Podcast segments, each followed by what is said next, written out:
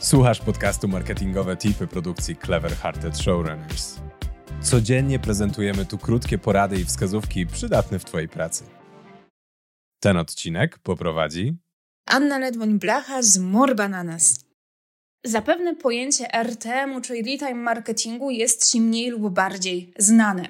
Real-time marketing najczęściej kojarzymy z reagowaniem na sytuacje nieprzewidziane w czasie rzeczywistym. Nie wiem natomiast, czy wiesz, że jest to na dobrą sprawę tylko jedna szósta działań real-time marketingowych i jak najbardziej takie treści możemy zaplanować. Ale ja dzisiaj chciałabym skupić się właśnie na tych działaniach nieprzewidzianych i niezaplanowanych.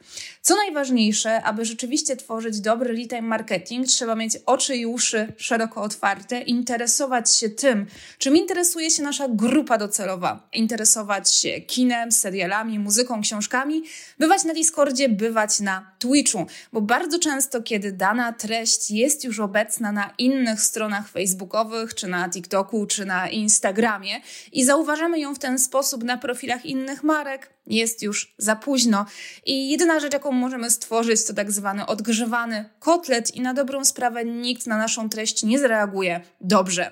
Więc po pierwsze, trzymaj rękę na pulsie, bywaj tam, gdzie Twoja grupa docelowa, interesuj się tym, czym Twoja grupa docelowa. Tutaj na pewno warto bywać na TikToku czy na grupach dyskusyjnych facebookowych.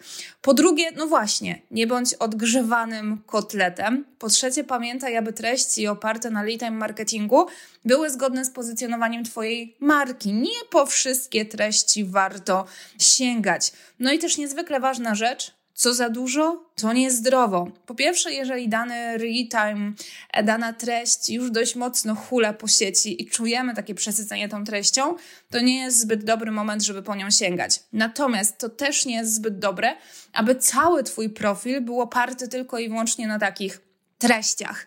Czy real-time marketing może być poniekąd niszowy? Jak najbardziej tak. Często możesz re reagować na sytuacje niszowe, które doskonale zrozumie tylko Twoja grupa docelowa.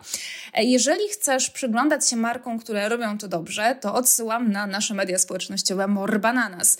Warto tutaj również obserwować Imposta, Netflixa, e, czy chociażby XCOM albo Coffee Desk. Natomiast każdy profil w pewnym momencie lepiej lub gorzej wykorzystuje działania real-time marketingowe.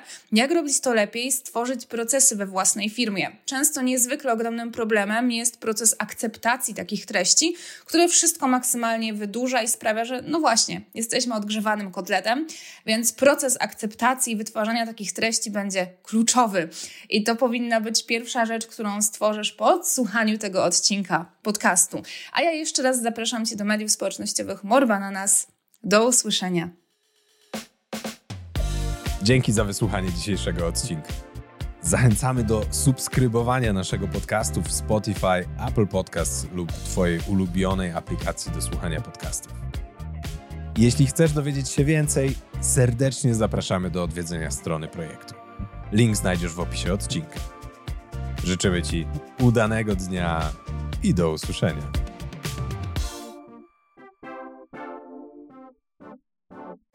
Pomysły na branded content, badania przydatne w marketingu i inspiracje od mądrych głów? To wszystko i więcej znajdziesz co dwa tygodnie w newsletterze Cliffhanger. Zapisz się za darmo na seryjnimarketerzy.pl łamane przez newsletter.